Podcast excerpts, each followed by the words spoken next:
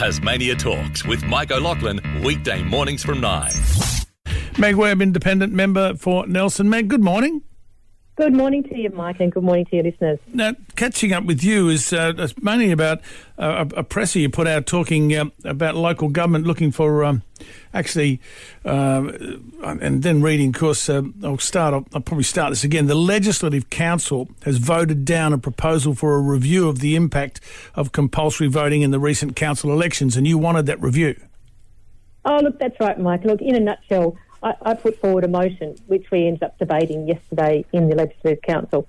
I put forward a motion calling on the local government minister to um, uh, have a comprehensive review undertaken of the recent local government elections because it was the first time that we had compulsory voting, and, and I think it really warrants um, a good review to look at lessons learned and, and best information that we can gather from this first instance of it. But it was voted um, down. And yeah, we look. It's really funny, Mike. Parliament's a funny place. Must I, might I say? Oh well, we tend to all agree with you on that one.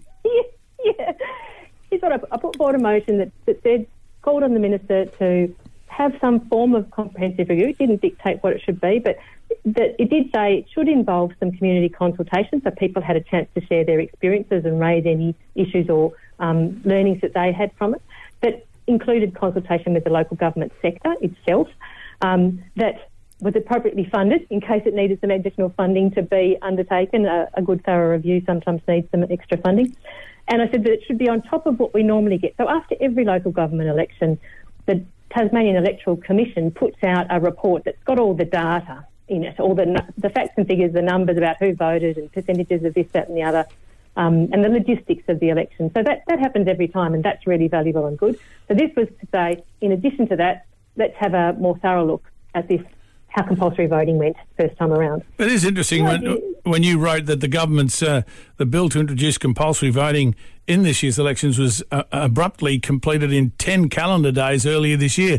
That's a world record. Yeah. Look, that's really quick, isn't it? Especially for something so fundamental as changing something about our, our democratic architecture, you know, the way we vote in local councils. And I'm not against that necessarily uh, in terms of the compulsory voting, but we could, I think, all agree that, that the bill got rushed through Parliament back in June, right in the middle of the budget sessions. Yep. The minister admitted that there had been no effective consultation prior to it coming. It came out of the blue, really. So the sector, the local government sector, hadn't been consulted. The broader community hadn't been. Came through Parliament very quickly, and then before we know it, we've got the first set of elections with the compulsory voting. Now, all of that happened, and that's fine. But what would be really sensible is to have a good close look at it and say, what can we learn from this first time so that we're really well set up for next time. There might be some things we need to consider that didn't get considered in that really tight time frame and, and that rush. Now, the weird thing is, when we debated it yesterday in the upper house, Mike, um, everyone who spoke on it, from the government, the, the Labor opposition, and the, some other independent members, everyone agreed that, that a, a review is a really good idea and that would be really valuable to learn lessons from this first instance and take them forward to the next time.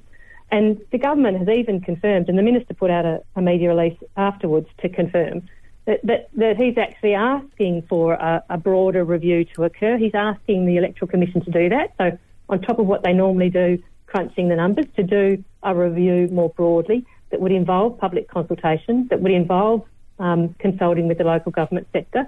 And he confirmed that there'd be additional funding for it if necessary. So all these things that were in my motion, the government's confirmed that they're mm. actually going to do, um, and yet they voted against my motion. So there you go.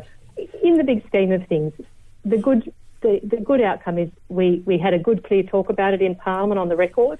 The government has made a commitment to doing a broader review of this um, most recent election from the local government where we had the compulsory voting. And I think that that will be a really valuable experience um, and, and draw on some really good lessons learned. I, I suspect there's some things we're going to want to tweak about compulsory voting at local government level going forward, and I think this will be a good way to sort of point us in the right direction for that. And I know local government minister Nick Street hasn't he said he's open to discussing the introduction of an in-person poll day for local government elections. How do you feel about the in-person poll day? I um, I, I, would rather I, I, like the idea of the postal. I don't mind it being compulsory, but I don't want to go to another uh, in-person poll day myself. Yeah, well, here's what I, I had a bit of a look around the other states to see what the other states that have compulsory voting at a local government election, how do they do this? And the funny thing is, um, for all of the others that have compulsory voting at local government, They actually have a mixed model where they have a postal option, but they also hold an in-person on the day opportunity um, for people, like on a Saturday, particular Saturday, where you can roll up to a polling station and do your vote there. And I think a mixed model probably works really well. I think, I think that would be a great voting, idea. I think so too, because postal voting is very convenient for a lot of people, and a lot of people would choose to do that. That's fine. But, by what I heard, some of the feedback I heard, was around the fact that there's often some problems with ballot papers being posted out. Sometimes they don't arrive, sometimes they go to the wrong spot. Um, and, and what I heard is that people who had to go and get replacement ballot papers because theirs hadn't arrived or whatever found it very difficult to do that because you had to go and get it in person, say from your council chamber or from the electoral commission, during business hours.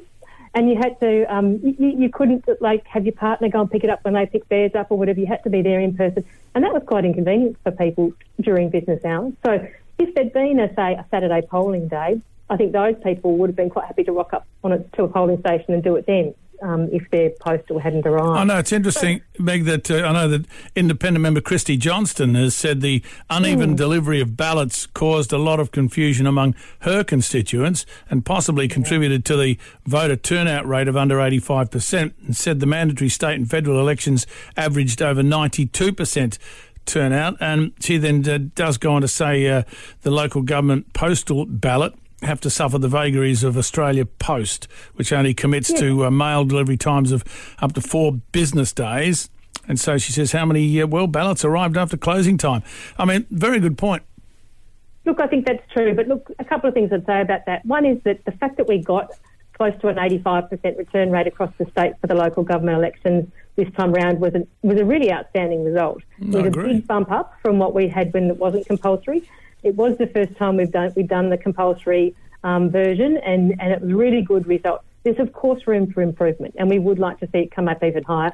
I, I agree. I think I think a model where we might look at a mixture of postal and a polling day opportunity um, could help us just get up higher above that 90% that we see when we have a state election well, or a federal election. In 2018. Um, but, but, I'd also say Australia Post, you know, they're operating under constrained circumstances, and yes, there are limitations to the service they provide, and it is tricky if we um, kind of put this very key aspect of our democracy rests on their shoulders. It's a, it's a lot of pressure. So I think um, it makes sense to have a mixed model. And 2018 voter turnout was 58%. 2014 mm. it was under 55%. Mm. Um, I look. I think um, that idea is great if it's you can, yeah, the the choice.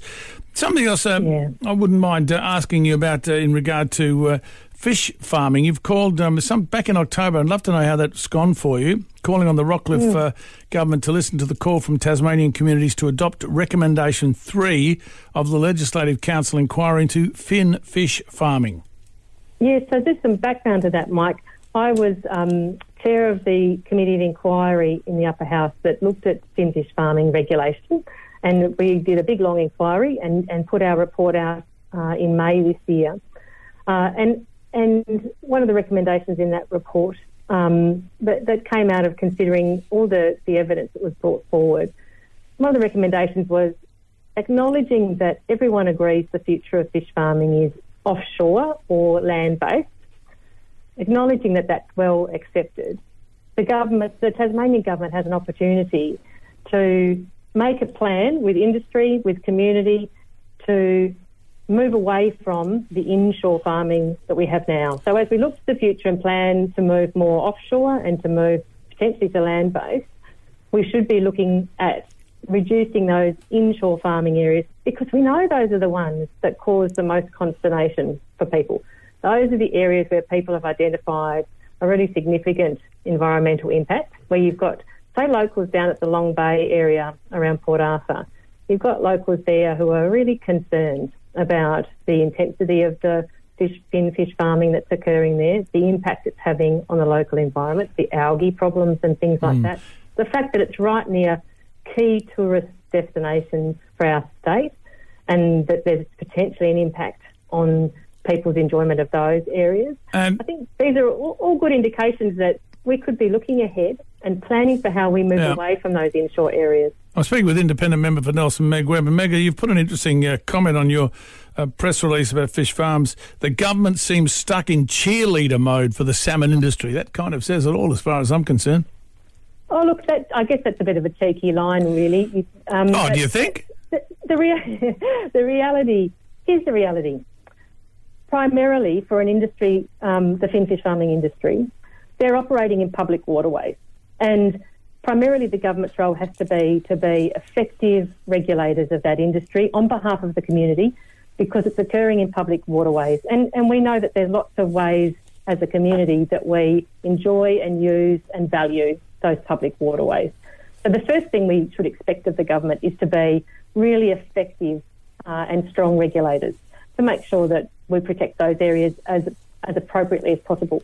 The second thing the government should be, I think, well behind being good, strong regulators, is supporters of the industry. And I get a bit worried that we've got that the other way round, that we're a bit topsy turvy there, and the government sees as its first responsibility to be promoters and cheerleaders for the industry and puts the strong regulation second. And that, that concerns me.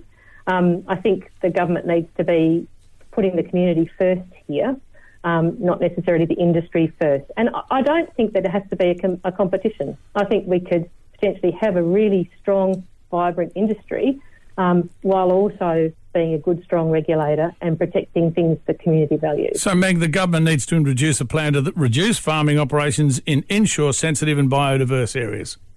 Yeah, and th- those are some of the areas, particularly around the south of the state, um, where people have identified significant environmental impacts um, and really detrimental ones. And there's no reason that we need to stay in those areas. I think if those areas came up today and, and they, there was no fish, finfish farming there yet, but people came forward and, and proposed to put mm.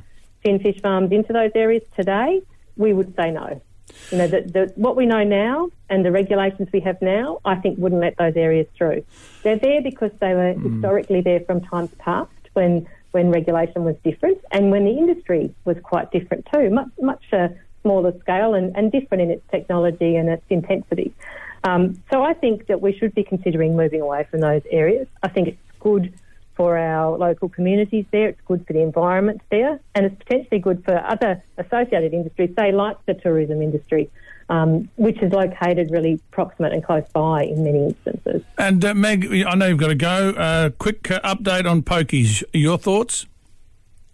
Well, we've seen this um, commitment from the government announced a couple of months ago now about um, bringing in in 2024 uh, a card to yep. use to operate poker machines, and that that's going to assist people with um, keeping a track of and, and monitoring how much they are losing to poker machines, and that's a really effective idea. Lots of the detail of that is yet to be um, revealed or determined, so I'm really interested to continue to talk with government about that, talk with the um, Gaming Commission about their plans around that.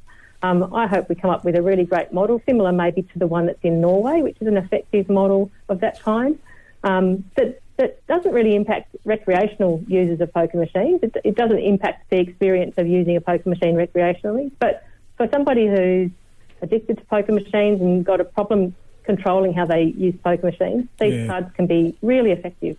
So um, I'm really keen to see that. I understand it'll take a while for us to nut it out and to get it implemented, um, but but on in the long run, it's going to be a really positive development for the state. Interesting, and I know you've got to go, but I appreciate your time this morning, Meg Meg mm. Webb, independent member for Nelson. I look forward to our next chat. Thanks, Mike. Good to talk to you and have a great day. You too. Thank you, Meg. Any comments, feel free. 1300 001012, text 044 830 1012 with Tasmania Talks. Tasmania Talks with Mike O'Loughlin, weekday mornings from 9.